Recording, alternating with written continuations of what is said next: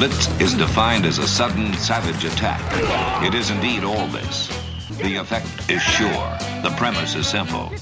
It's a basic, primal confrontation, man to man. No excuses are offered, none accepted. Welcome to the latest edition of Longhorn Blitz with Horns247.com. Looks like a radio station. Now, here are your hosts, lifetime Longhorn Rod Babers. Pure athlete, yeah. I transcend race, hombre. Matt Butler. I don't talk, man. I back it up. And we are chock full of that, man. Damn right. And Jeff Howe. It's still real to me, damn it. And that's the bottom line, because Stone Cold said so. If you're going to blitz, come strong, but don't come at all. Coming strong with another edition of Longhorn Blitz with Horns 24-7. I am Jeff Howe. Let's not waste any of your time, and let me bring in the rest of the team. He is the master of the soundboard, the drop machine extraordinaire, who is not on the board, not doing drops today. He's making sure that this show gets recorded and is properly produced and fleshed out and sent out to the world. Matt Butler, how are you, sir? Doing pretty well. Maybe sometime soon in the coming months we can get back to the area where we can have drops and things along those lines. Yeah, so at some point we will, but that's not going to be this week, so Matt holding it down on that. And the third member of our team, our lockdown corner here on Longhorn Blitz, lifetime Longhorn, 2002 UTL American, 2002 semifinalist for the Jim Thorpe Award, fourth-round draft choice of the New York Giants back in 2003, spent his NFL career with the Giants, Lions, Bears, Bucks, Broncos, and a year with the Hamilton Tiger Cats of the CFL. When he was done with football, he got himself back to Austin, Texas, and the 40 acres where he earned his degree.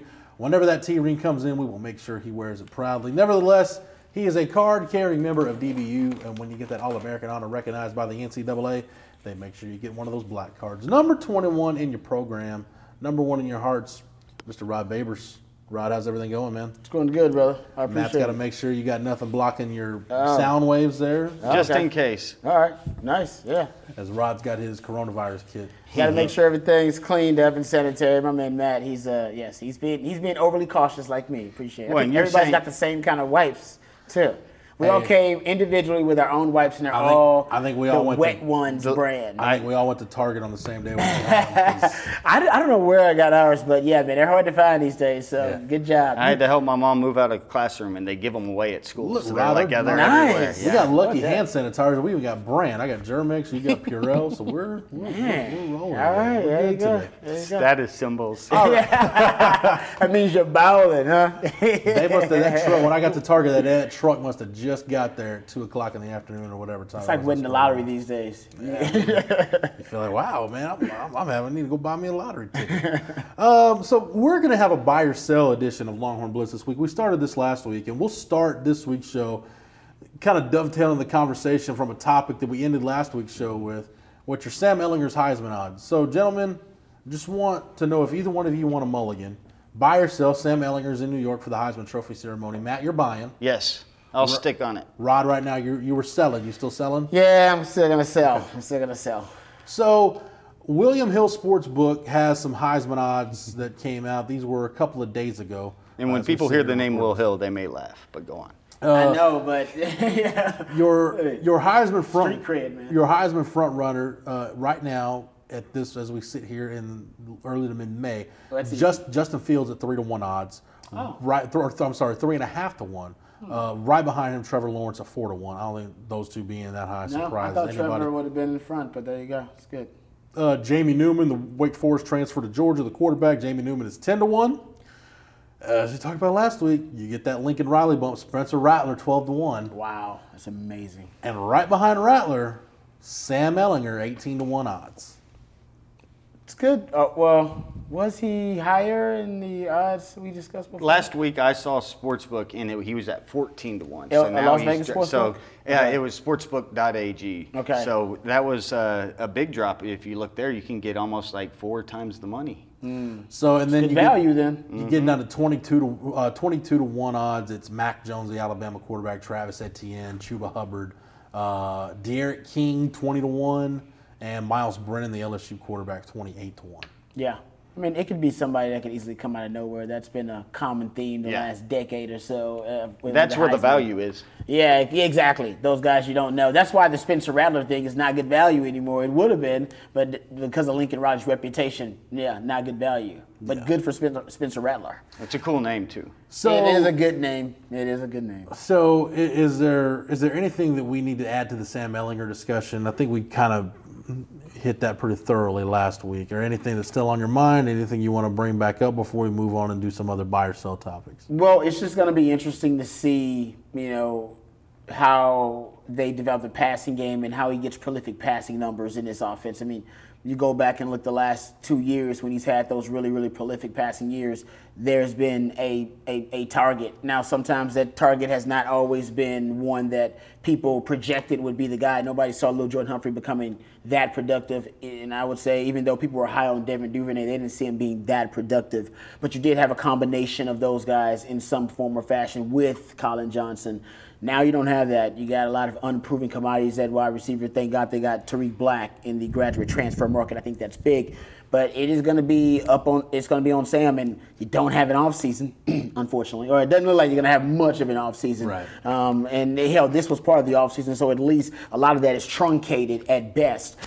To develop that chemistry with these guys who are unproven for the most part. So, man, if he can put up some prolific passing numbers, it's going to be a hell of a Herculean task. Because I'm not saying he doesn't have talent there, but there's not a lot of proven talent. And there's not a lot of continuity and chemistry between those guys. It's just not. And we're still waiting on Cade Brewer to work out, or one of those tight ends, right? Jared Wiley or Braden Library. Go on. And the list goes on for them to work out and them also to help the passing game. So, honestly, kind of thank God for Tariq Black, and thank God that Jordan Whittington and Jake Smith, who are the H hybrid roles, are going to be also. I think now you adjusted, and they're just a bigger part of the passing game, because I think now you have Keaontay Ingram, you got Rojo in the backfield, you got Bijan Robinson. If I'm Tom Herman in your situation now, I'm thinking even right now, all right, Jordan Whittington and Jake Smith got to be more targets in the passing game. We can utilize them in both, but they got to be more of an asset in the passing game than the running game, just because I think they're more proven commodities than a lot of your wide receivers are. Yeah. And they haven't done much either, by the way, and if anything, because Jordan Whittington hadn't done much of anything. And the weapons where you're at,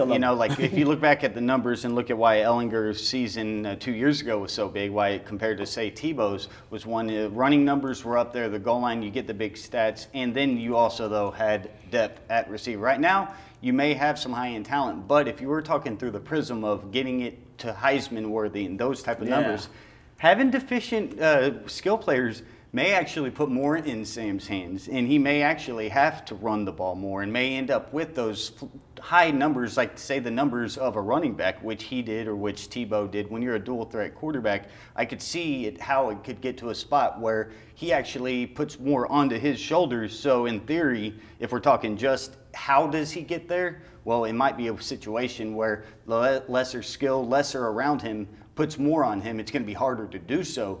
But if you're talking about how can you get there when the modern offenses, he has to have huge rushing numbers. He has to have all the touchdowns. Yeah. And then you have a manufactured passing game the way that you get in the Big 12 already. He's, as long as he's subservient and at that level, may end up being enough. Like he did in 2018. Exactly. When he had at least 25 passing touchdowns, at least 15 rushing touchdowns, a Power 5 quarterback, and the other quarterbacks in the Power 5 who have done that have all won the Heisman. Tebow, Cam, Manziel. Yeah, and Lamar Jackson. So I'll give it to you. I think you're right. My concern is if he is that kind of runner and the focus is on like that, you better make sure your backup quarterback is legit because you know he's going to miss one or two games. Yeah.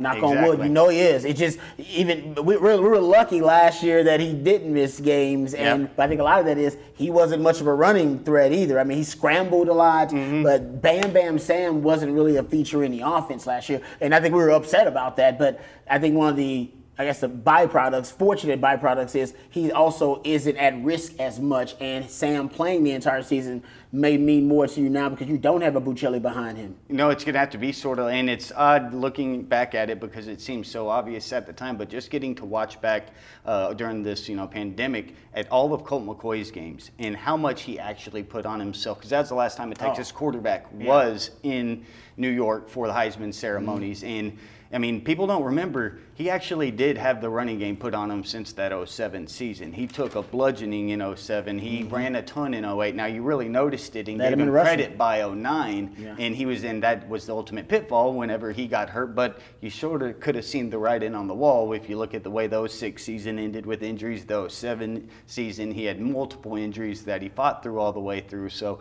it's very rare. That's why that 08 year was so great, because you didn't have any injuries. And it's sort of the same thing. Look back to 05. You didn't have many injuries on those teams. So if you can stay away, and that's where variance and luck can really come into it.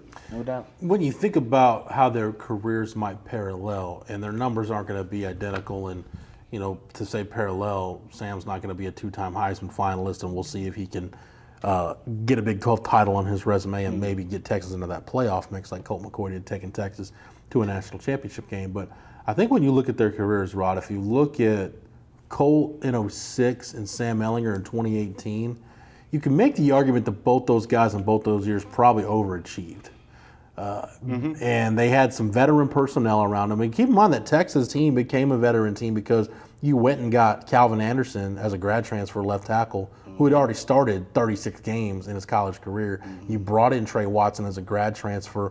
You know, we saw how they finally figured out what Lil'Jordan Humphrey could do. And Colin Johnson came into his own. And Devin Duvernay bounced back from an awful, just a terrible sophomore year. And then last year, similar to Colt McCoy in 2007 with Sam last year, you can't say that he was bad, but the phrase I like to use when you talk about last year, you left some meat on the bone. And some of that was you had to play through some stuff. And go back to 2007, I mean, yeah, he still had Jamal Charles. But after the Oklahoma game, Jermichael Finley was basically phased out of the offense for whatever reason. That's something we can debate at a later date. But remember, Limas Sweed didn't play most of the year. Limas Sweed was hurt most of the year. And you had a relatively young, inexperienced wide receiver group compared to what Colt had in 06. So now the challenge is, and we'll talk about the receivers here in a minute with a buy or sell question, but you've got talent at receiver, but you've got a potential first-round pick on the offensive line in Sam Cosmi. Up front, you should be pretty solid. The running back group, as we talked about, it's as deep and as talented as it's been in this program maybe since that national championship year. So for sure. But at the same time, maybe because of the areas where you're deficient, or maybe not deficient but unproven, Rod, you're still going to have to ask that quarterback with Sam in 2020, just as you did with Colt in 08, you're still going to have to, at the point Matt made a minute ago, ask that guy to shoulder a lot if you're going to be the type of team you think you can be. Yeah, and I think, so I'll keep going with you guys as parallel comparison. If that is the case, the strengths for Colt McCoy at that time ended up being the wide receivers, because it was Quan Cosby in 08 and Jordan Shipley. And then you had Chris Omenihu, who was just, you know, kind of your do-anything guy in the backfield that could help him out. But the offensive line was average to below average. We know that. Right. And they didn't have a ton of deep running back talent. That backfield wasn't that talent, which is why Colt ended up leading the team in rushing. If you're talking about Sam this year, you know, the strength is the offensive line, actually. You look at Pro Football Focus, they say Texas has two of the three best offensive linemen based on their grades in the Big 12. You look at that backfield, we talked about how deep it is, but it's as deep as it's been. Like you said, I mean, you got to go back to, back to 2005, 06, you know what I mean? Like those years, when you had NFL caliber guys in that backfield, a ton of them.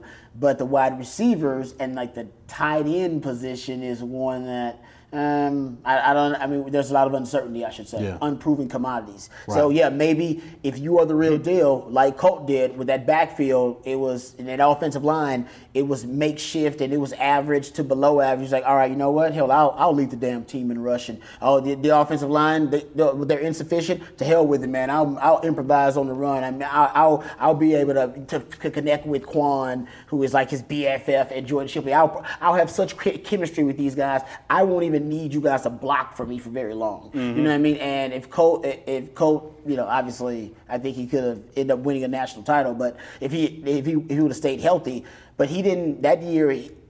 I know he was a responsible runner most of the time. He didn't expose himself. Unfortunately, that wasn't the case in 2009 in the national title game.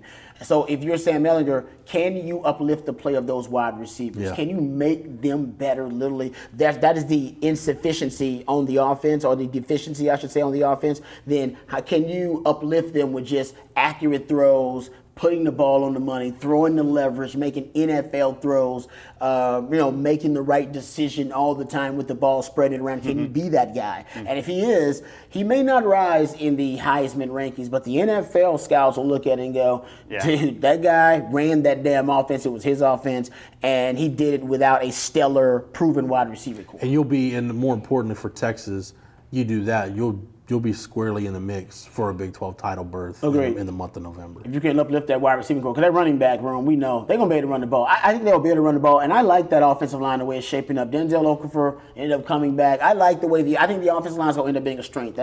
I don't want to jinx them, but I think that's going to end up being a strength. I think the backfield is going to be a strength. Sam Ehlinger is a part of that. Bam, bam, Sam. But the wide receivers and the tight ends, they worry me just a little bit. Well, and you're spot on right there with the tight ends. And, I mean, to go with that parallel you're talking about with 06, 07, well, in 08, what happened? You lost your tight end, and you didn't have a tight end. And that's sort of where Texas is. A lot of questions right now. You don't know exactly where you're going to be at tight end. And what happened right then? Well, you had the ability to scheme guys open. Now, a lot of it was Colt and Shipley maybe just being on the same page, but the idea of Greg Davis understanding the personnel and sort of self-scouting and knowing what the issues were and how to take advantage of the opponents, and that's where you're in a good situation now with, say, Yursich, and you have a lot of multiple pieces, which is a lot of fun, and then the idea that, well, if you could do that in 08 without an O-line and without a tight end, with only, say, a great leader and a little few players that are on the same page, this team, in theory, could be set up better structurally as the All-11, not saying that the players are more talented on the top end, because the top end that you had in 08 and 09 was as top end as you can get of a polished,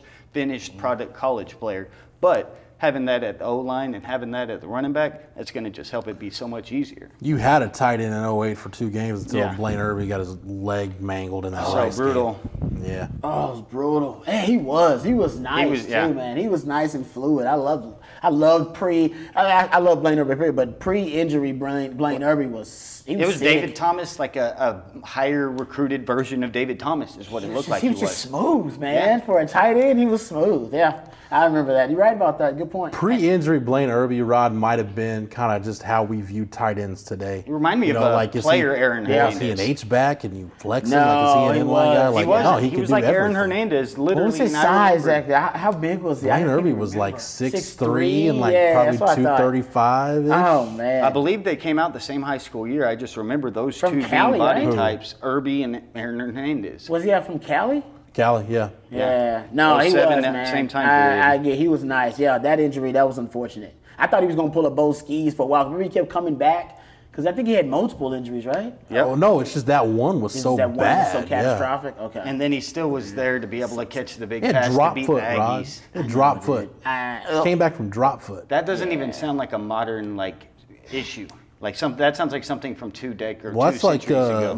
Jalen Smith's leg injury. Jalen Smith. When he got hurt in that Fiesta Bowl game. Irby finished playing 28 or 27 games. It's impressive. Good point. We'll get to our buy or sell for this week, the show. Maybe we have some of these that we carry over to next week. I don't know. We'll just see how far we get. But, Rod, something you mentioned a minute ago that's going to be our first buy or sell question. Buy or sell, someone other than Sam Ehlinger starts a game at quarterback for Texas this year. Oh, man, I hope. Oh, man. I fear Matt made a great point when he was like, Sam taking on whatever the deficiency is in the offense, him deciding, all right, I'll solve it, I'll fix it. Or nobody's open, I got to run. And and if he's exposing himself a lot, but I got to tell you, he was very responsible last year, and he was one of the top scrambling quarterbacks in the country last year in terms of attempts and also in just in yards too, and for productivity when he scrambled. So I'm gonna say sell. Okay. I'm gonna sell. Now I'm thinking Sam's responsible now, and you know what he's gonna do? He's gonna fight through it. He's gonna fight. Well, even if he's not, it's got to be something catastrophic for him not to be able to play. Yeah. It's got to be something kind of almost close to season ending, because otherwise he's going to play through it. He's got to snap a bone or have a ligament issue. Yeah, it's going to be something like that to keep that guy off the field. For his last year at Texas, that guy? Yeah. Man, that body type. He's going to fight somebody before they keep him off for some injury that want you fresh for next week, Sam. Like, no. Yeah. I just don't see it. But he's missed. This last year was an aberration, actually. You go back to his junior year in high school, he's missed time every year. Yeah. So, and if I was a betting man and to talk about this in that type of perspective, I really don't think there's going to be, say, all full schedule of a season. Or if you are, it's going to be pushed back. It's going to be harder. So if you're going to be just thinking about this and betting with your buddies, the value side would be, and man, we might only be talking about 9 games instead of 12. Amen. So the amount of games, and then maybe no non-conference games, which would mean one of the games you could get most hurt in against LSU, one of your more physical games, you aren't going to have 2 of 5 to start out in a month, the way Oklahoma always stacks up against a tough non-conference schedule. So it'll still be tough to see him playing every single game the way he plays it. But like you just explained, Rod, like if anybody's going to do it, he's going to be able to make it through. It's his last year at Texas, and it's going to be hard to keep him off the field. Jeff, this is the thing to worry about, though, is that offseason, you know, they're going to have an acclimation period, because I think Matt brings up a good point. We know the season's going to be shifted, altered somehow. We just don't know exactly how. If the season, and it's already obviously a season has been kind of a virtual offseason and all this kind of stuff, guys working from home, does that help or hurt injury odds? You know what I mean? Is it increase or decrease injury odds? Because it's less wear and tear, but also it's less acclimation to football activities. You can say you're doing it at home, but it's only so much you can do at the house. You know I think the guys that are, it depends on the injury, Rod. Like the guys that whenever you get back, the guys that aren't dealing with like your soft tissue injuries, your hamstring pulls, your groin pulls, you're gonna have more of those. Those will be the guys that you could, okay, they were actually legit doing something. Wrong. They already exactly. For the most part, I mean, freak things do happen, but you get into like a shoulder injury, an ACL, or anything with a knee, rolling ankle, like that kind of stuff can. That's a free deal that can happen. And those are just trauma injuries that happen because you're out there on the field, not necessarily because of the time that you're off. So the soft tissue type stuff are the things that you may see more of early on. But just once you get a few in. Because guys thought they were in shape. Oh, I thought I was working hard. But that's the key for Yancey McKnight. I mean, you can't get guys back. You can't get a team back day one and be like, all right, let's go run 10 200s. Like, no, it's like you got to. It's got to be. You got to basically, you've had an evaluation period as a strength and conditioning coach when they come back and go, each guy, okay, he's been working. So it's almost like Mad Dog used to do the 1,000-yard shuttle. God, don't do the 1,000-yard shuttle. But Mad Dog used to do. Sounds like the 80s hip hop song. No, dude, it was brutal. Sometimes we had to wear weight vests, sometimes we wouldn't. But basically, you would start, at the goal line, and then you'd run 10 yards, and then you touch the line, and then you run back to the goal line, touch the line, then you'd run 20, and you run back till you run 1,000 yards.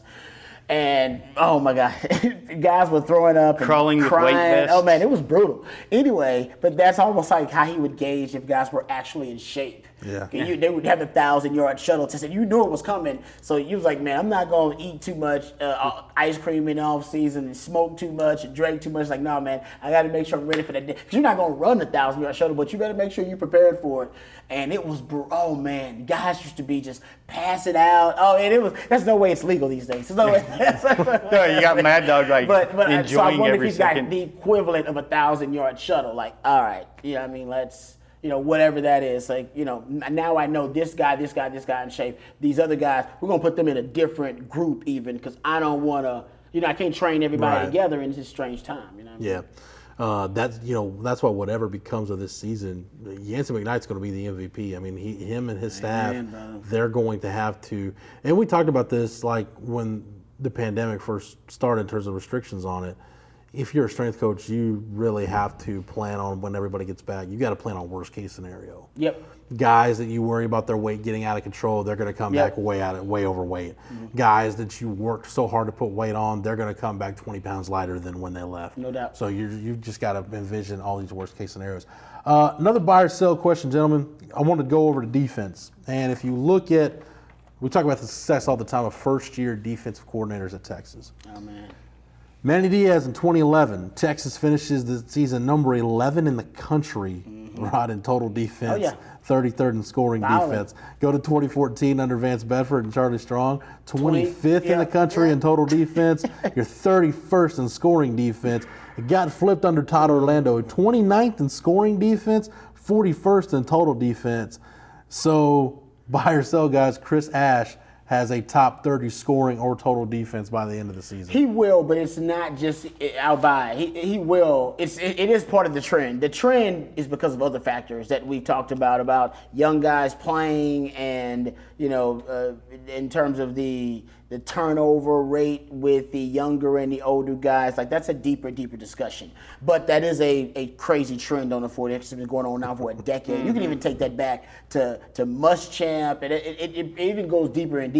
Yeah. But the reason the defense is going to be good is because I was looking at Pro Football Focus. They actually had Taquan Graham rated as one of their top 3 edge rushers in terms of overall grade. And I was thinking to myself, damn, Joseph Ossai is going to be way better than Taquan Graham. And I didn't know they considered Taquan Graham to be one of the top 3 edge rushers in the Big 12. Yeah, it was based off last year. Based off that Pro Football Focus grade. Snap. And so we know Joseph Ossai is going to be moving to that, you know, that jack role, which is a hybrid defensive end outside linebacker. So hopefully he's more Sergio Kendall. He's either run stuff, you know, pass rushing, and less of him dropping back into coverage.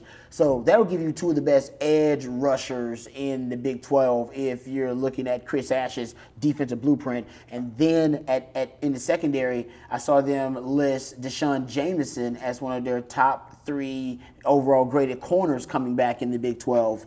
But I think we all agree Jalen Green is probably better than D'Shawn Jamison just as an overall cover guy, but he ended up getting hurt and injured. Like I said, so you got two of the best corners coming back in the Big 12 theoretically, and we know the safety position is loaded for Texas to the point where they even got safeties experimenting to play linebacker. So the point is, if you're Chris Ash, all you got to do is figure out linebacker.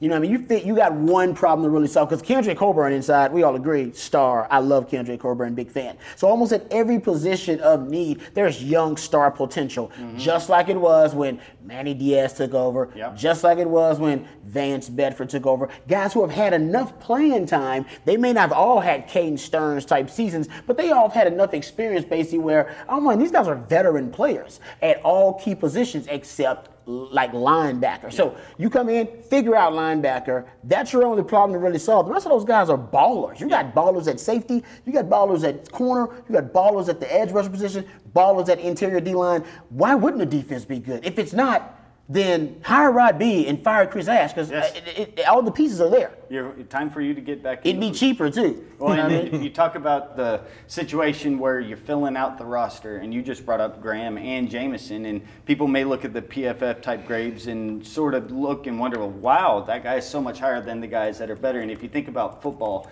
is such a small sample size, and you compare it to, like, say, people are used to seeing baseball stats and used to understanding, like, you get a large enough sample to see the full width of things. And you can get anybody that goes on a hidden streak for 10 or 12 games. And when you look at football, especially if, say, you're getting graded on a per-snap basis. Yeah. So it's easier to have higher grades the fewer the snaps, only because if you have a few good snaps or don't have any bad snaps, it can keep that grade high. And that's why it's so good that you're, say, secondary players, and I'm not talking about DBs, but second-level type guys like a Taquan Graham or a D'Shawn Jamison are grading out elite.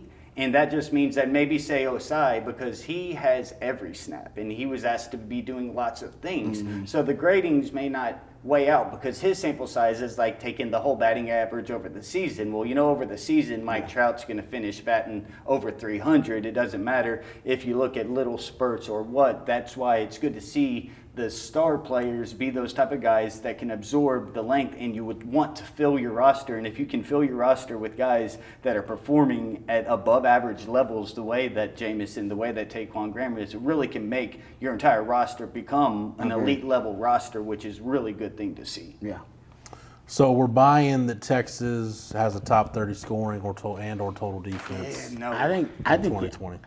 It's going to be tough. The total defense is tough. Yeah, because of the rest of the But I'll buy it, though. I'm buying it, though. I think defense is going to be good. And I think the defense will be good. I think that they'll grade out around that same level. It's just a bummer that you're in, like, the toughest conference. So for the national ratings, it's going to be maybe not there. You could still be an elite defense and have a top 35 or 40 overall defense. Yes, buy or sell, Texas has a 1,000-yard rusher. Buy.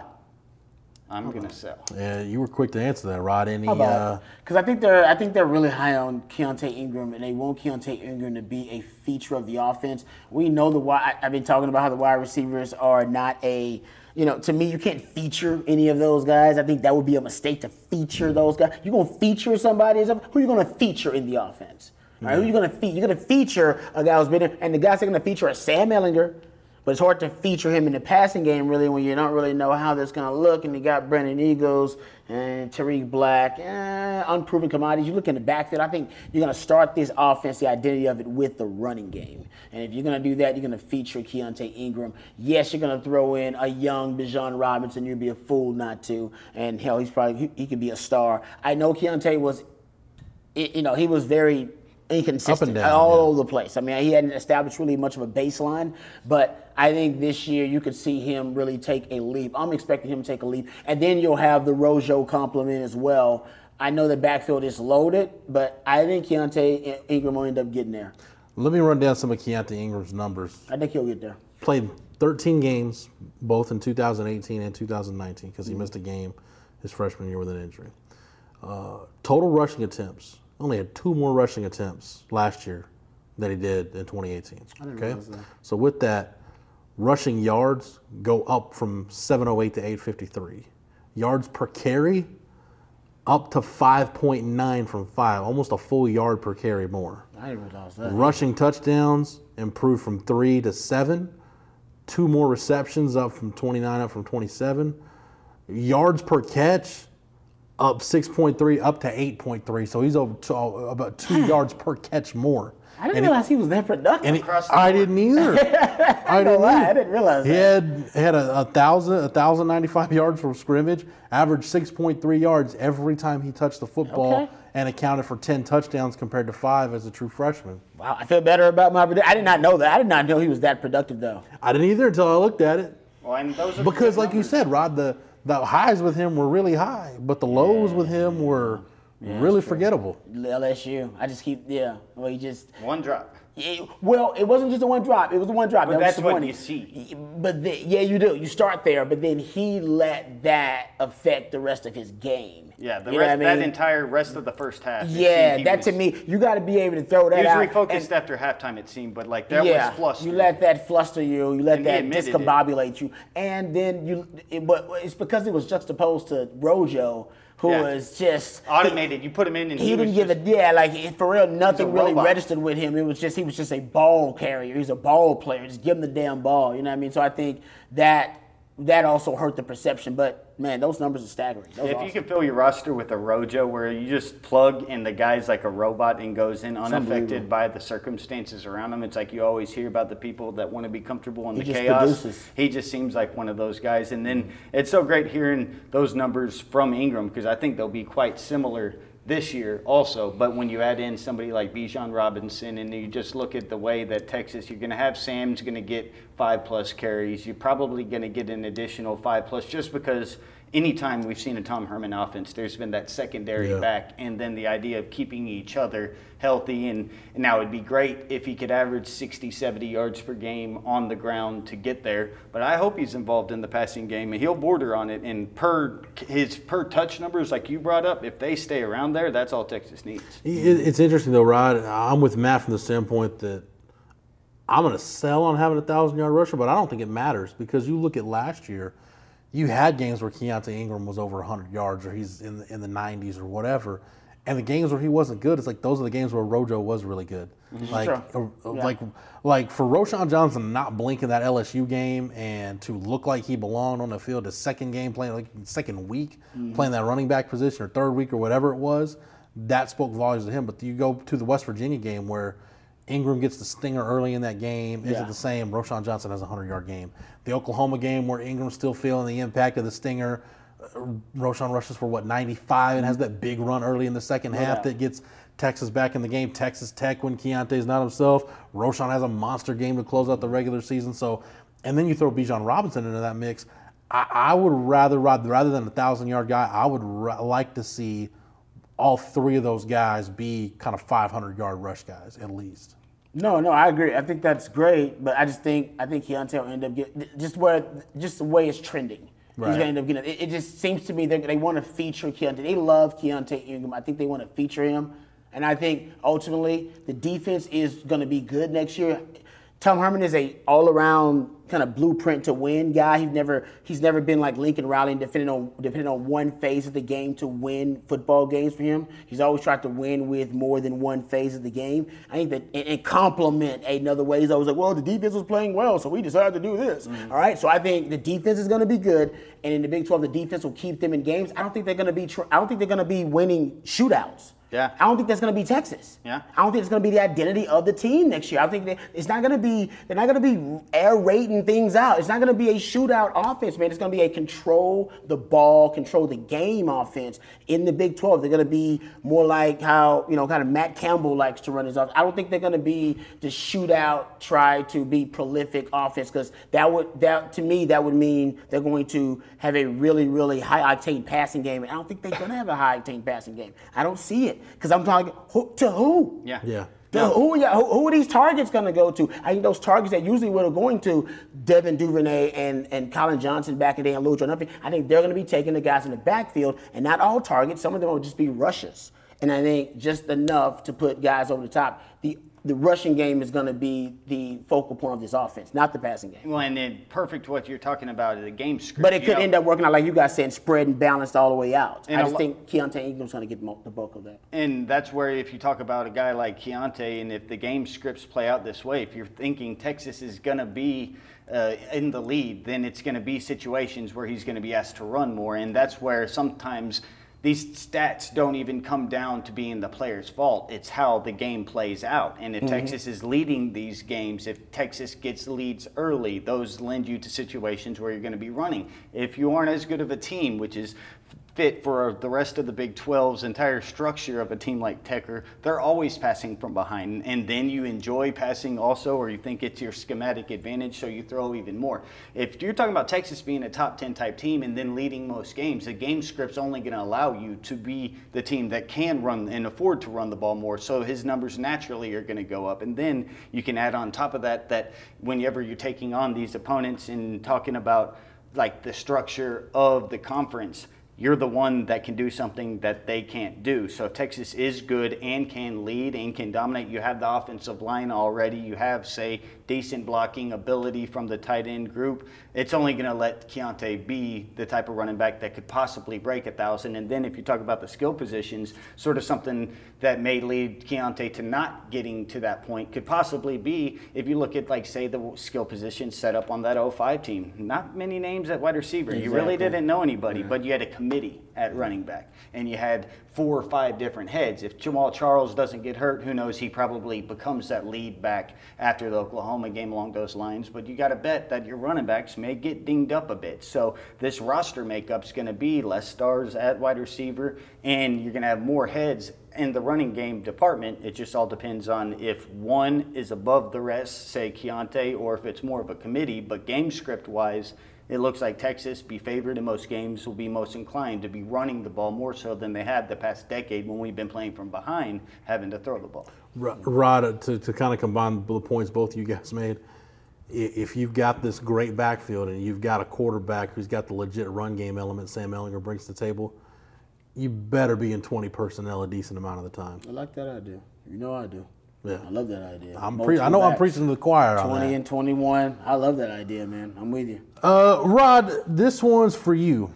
Over-under, Texas, 15 interceptions as a team. Take the over-under. Your interception numbers in recent years, you had 16 in 2017, 12 in 2018, 12 last season. So you take an over-under 15 interceptions for this team.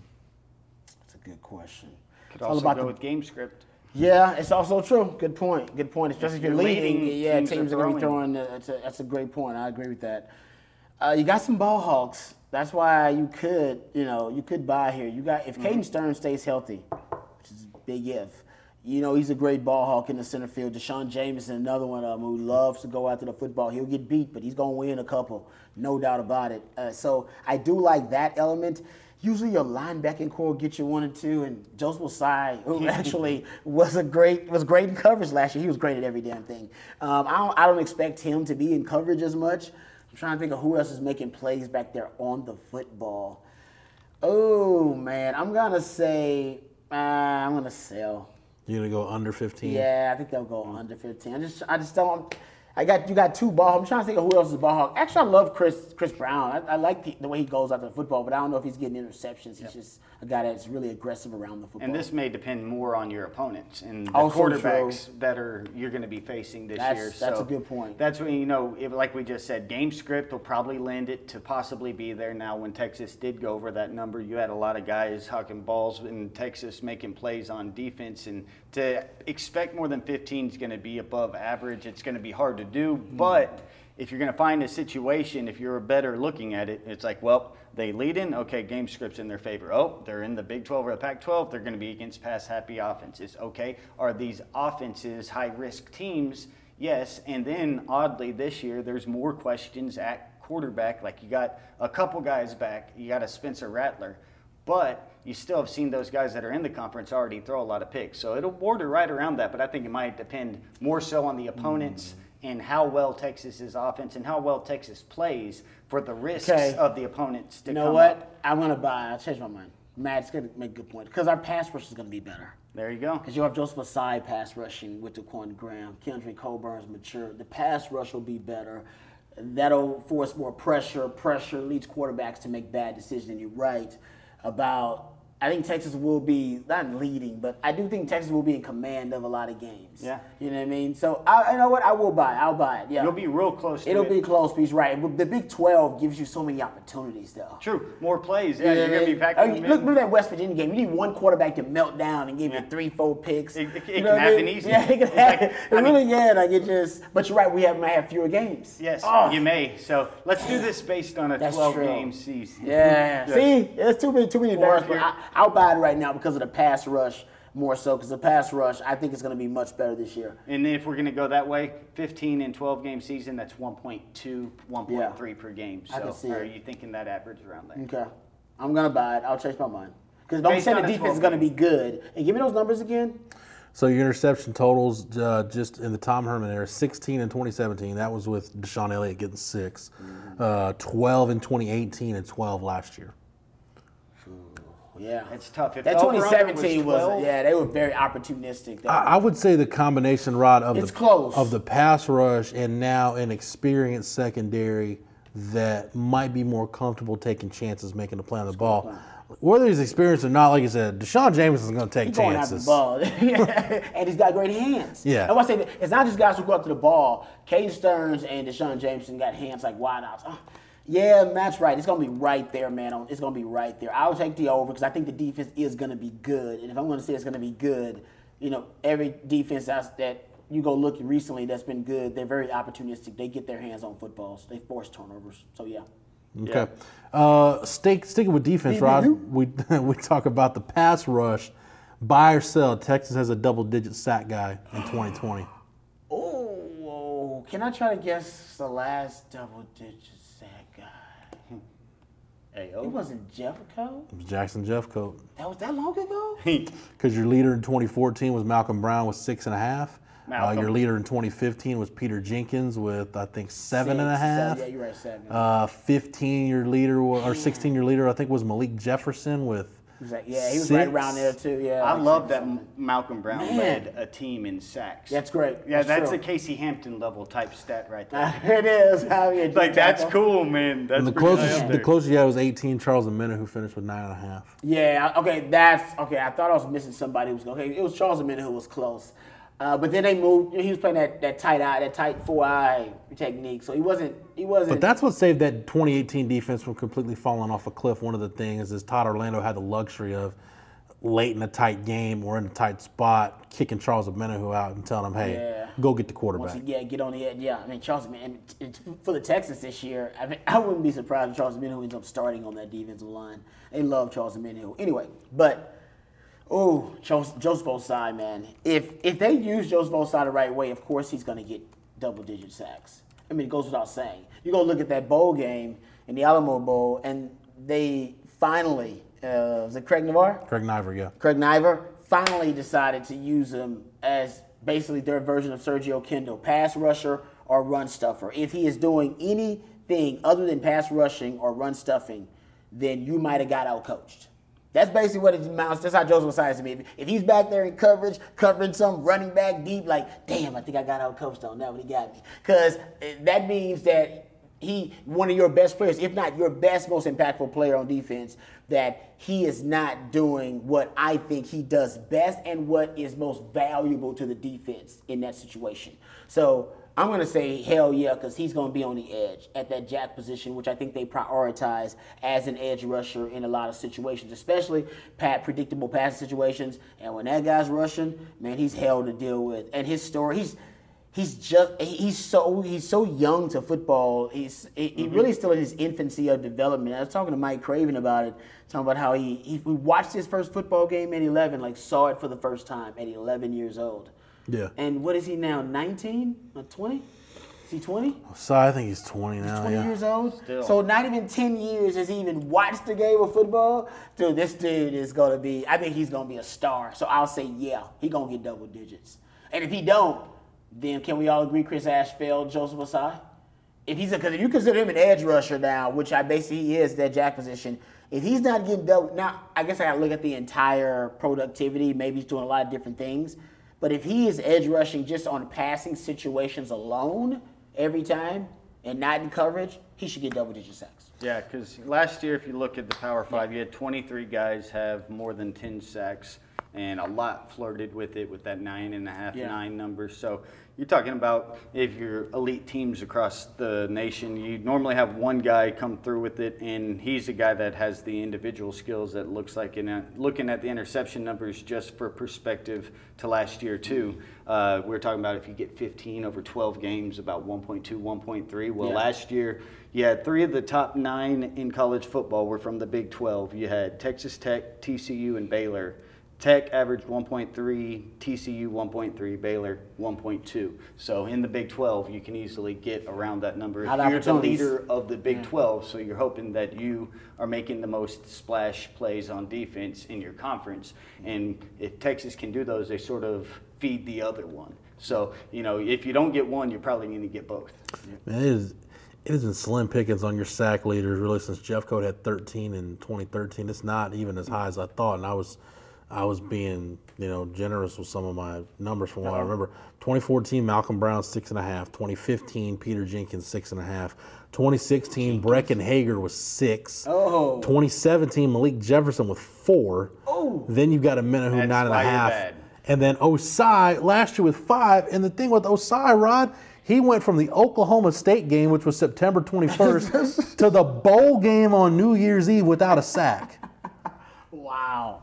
That's crazy, because Todd Orlando wanted him to be an off-ball linebacker. There's a reason why Todd Orlando's no longer the defensive coordinator at Texas. Wow. That's one of them. We talked about that. It was strategic with Orlando. He brought his pressure wherever he's been from the back end. Is a structural thing that he wanted, but it sometimes could overcomplicate a simple issue whenever you have an elite-level guy that's closer. So if he's closer, let him go. You don't have to manufacture, because Orlando at UConn or at Houston maybe did have to manufacture because he was deficient on the D-line in comparison to his opponents. When you get to Texas, it's sort of the Shaka Smart aspect. People are like, well, man, what's going on with Shaka? I was like, man, Shaka's doing what he did. He can get everything out of those kids at VCU. Manufacture, you had Ed Oliver and Tyus Bowser. You didn't have to manufacture all that much of a pass rush. You wouldn't think. Once they recruited it, though, because that was late. That was like he was a freshman, right? Yeah. And I'm just pointing out that once he got to the elite-level guys, I don't think he was able to structurally assess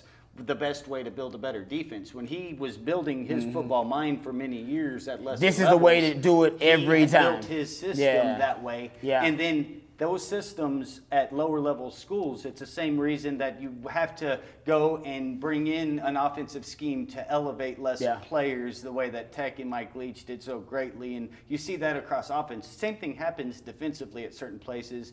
And he had to get more out of lesser guys. It's something that Shaka Smart's done his whole career. But then whenever you get to the place that has the elite guys, you don't necessarily have to implement that systemic way because now you have something you didn't have before and you can get different production. Yeah, you got Joseph Ossai. Yes, so sometimes the simplest solution is the best solution. Goes back to Jeff's quote. Just put that guy on the edge and let him run around. Yeah, simple game overcomplicated by simple men. Like you look at Orlando's last year U of H. I mean, Tyus Bowser, 8.5 sacks, 12 tackles for loss. Ed Oliver, 5 sacks, and that's a true freshman, 22 tackles. So he didn't learn his lesson. He should have been evolving because if he would have evolved it, Ed Oliver was the first He was the first five-star player to go to a group of five school, right? So they started recruiting the kind of players that Matt was talking about at that time. Then you evolve the blueprint and go, all right. I don't need to be exotic all the time to create pressure. I got guys that can war daddies that can do it on their own. I didn't have before. And he never grew and learned. And Bowser would have been a more highly recruited guy, but he was a basketball guy who kind of was like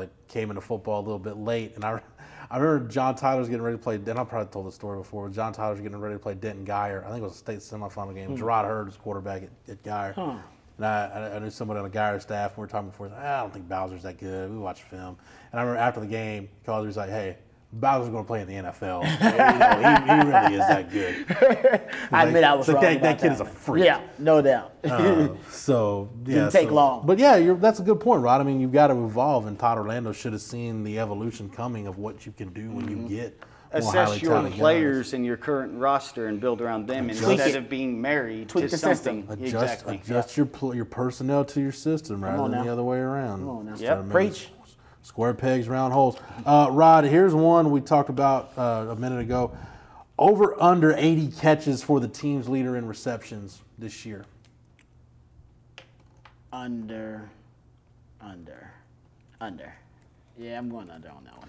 So you've had the leader the last 2 years go over 80. Yeah. Jordan Humphrey, 86 2 years ago. Devin Duvernay with 106 last year. I think it's going to be more run-oriented. If I'm going to stay consistent in my theme or whatever for the season, I'm going to say under because, I think you're going more 04, 05 Texas with this team more so than an 08, 09 Texas. I would rather take those, let's say 90 catches, right? Mm-hmm. And split them between Jake Smith and Jordan Whittington if you're still, I'll say this too with the receivers.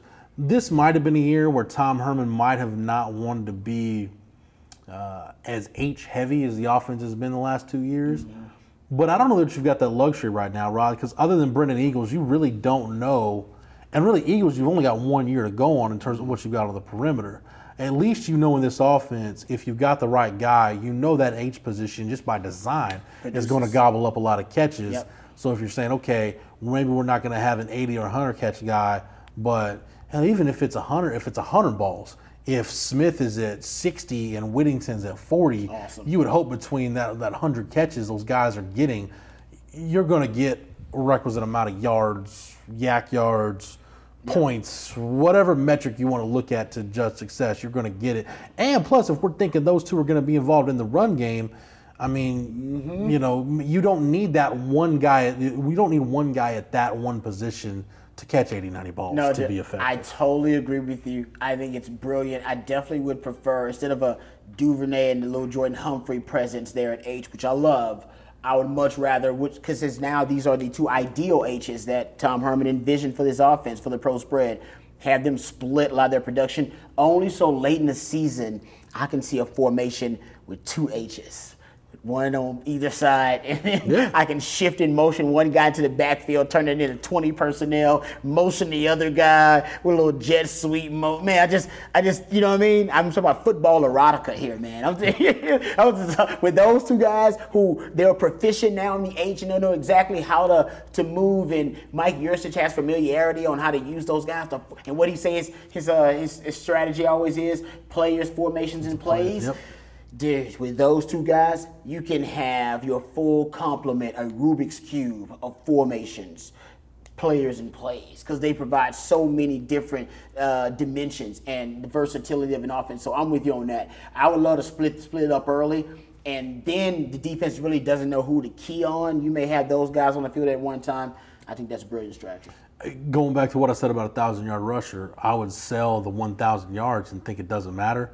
I'll go under 80 catches, and if you're going to be the kind of offense, you can be the kind of offense you want to be, and that number doesn't matter. That number is just it's arbitrary. I agree with that point. Mm-hmm. You know, because Eagles had 32 catches last year. You figure 500, a little over 500. You figure he's probably going to be 40, 45 to 50, rather than being in the 30 to 35, he'll be in the probably 45, mm-hmm. give or take a few catches. If you're saying, you know, take 100, 120 catches and divide them however you want between Smith and Whittington, you know, give you about 20 for Josh Moore and maybe 20 for Tariq Black and whatever, 15 to 20 for Marcus Washington. In other words, you're not going to have one guy, to repeat myself, you're not going to have one guy gobble up, you know, X percentage of the receptions. It's going to be much more evenly distributed. What did you say Lil'Jordan Humphrey had? How many receptions? 86. And then Devin Duvernay had 100? 106. 106. Yeah. So with that, I would say that they were different, though. Remember, I mean, Devin Duvernay, 60% of his receptions were within 5 yards of the line of scrimmage. They were basically long handoffs to Devin Duvernay, essentially. And Lil'Jordan Humphrey, a lot more of his targets were down the field rather than being, you know, within 5 yards of the line of scrimmage. So I do wonder with Jordan Whittington and Jake Smith how they'll decide to interpret the H. Will it be like Devin Duvernay, which is also he was just an expansion of the running game. For a lot of those receptions, they just toss it over to him in the quick wide receiver screen, and boom, he'd get it, and he'd break tackles. Is what he did really well. Actually, one of the best wide receivers. I think he was actually the top wide receiver in the country off wide receiver screens, which is something Baltimore loved about him, I'm sure, because they're going to use him in that same capacity as a wing back like Deebo Samuel for the 49ers. But so I wonder how they're going to utilize Jake Smith, or will they be different? Will Jake Smith have more of a vertical presence and Jordan Whittington be more of the Devin Duvernay H, or will it be vice versa? Like, I just wonder how they'll do it. I think Smith is versatile enough to where you don't have to pigeonhole him in the same. I think both of them are. The other. Yeah. I think both of them are. But I think Smith gives you, I think, more of the vertical element than Whittington does. I feel like that too, for some reason. I could be wrong about that. And we just haven't seen a lot of Whittington. Exactly, we just haven't seen. Whittington is athletic enough and physical enough of a football player. If you wanted to put him, what we've known the X position to be, if you wanted to put him at X and put him into the boundary and say, go body a guy up and go win a 50-50 ball, Whittington can do that for you. Sorry, Matt, but that's why, like, the value rod that's put on, this is what I don't understand about the NFL draft. Like, the analytics and the metrics have shown, like, there's value in the safety position because that's the position where you're creating the most turnovers. This is why it's one of those football arguments that infuriates people. Like, why don't you throw the middle of the field? Why don't you throw to the middle field? Because they're the lowest percentage throws you have in football because that's the way defenses are designed now. They want you to throw to the middle field because if they're disguising coverages and you've got a guy like an Earl Thomas or an Eric Weddle who's a ball hawk, that's just going to be a 20-yard post. No, that's an interception, and you just turn the ball over. More bodies, more levels. Layers of a defense. Because your quarterback missed a look. So you've got low percentage throws over the middle of the field, and the safety position is so valued. Yet in the NFL draft, year after year, we see the safety position doesn't have value. There aren't that many safeties taken in the first round. But now you're seeing, you got a Pro Bowl safety in the second round. Well, yeah, because you morons keep devaluing a position.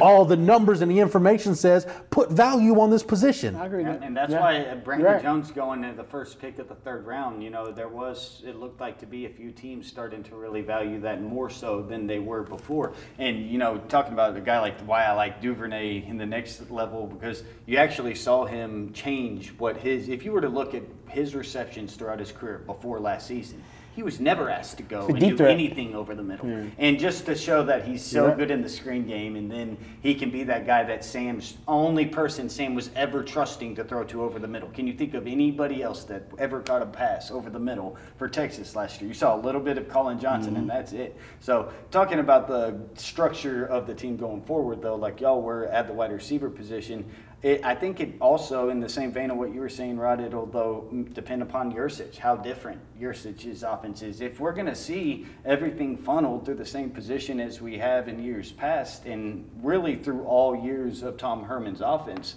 then you go over 80 because they've always had over 80 in Tom Herman's offense. But now, whenever you have very highly skilled and multi-positional receivers, mm-hmm. and then you have a coach that may bring in other looks and other ways to spread it around, because your biggest issue became that predictability. Exactly. Your entire offense was yep. based off of that one position. That lowest common denominator got really easy for the opponents mm-hmm. to be able to deduce and simplify and then attack. So it'll really, I think, come down to how much is in your situation, or if, say, like you get a guy that's just so great in the screen game because these PPR, like you can see numbers and receptions. Good point. It's so highly Some guys inflated. Are just natural. They read the blocks better. They break tackles better. I'm with you. And Jordan Whittington just a natural at it. We just implement a jet sweep. You may get a guy getting 5 receptions, and it's on a handoff. It's just you're dropping the ball forward because you're able to do that and not have it be a fumble. So it all depends on how he's different than what Herman was. If it's going to be similar to Herman, I say over.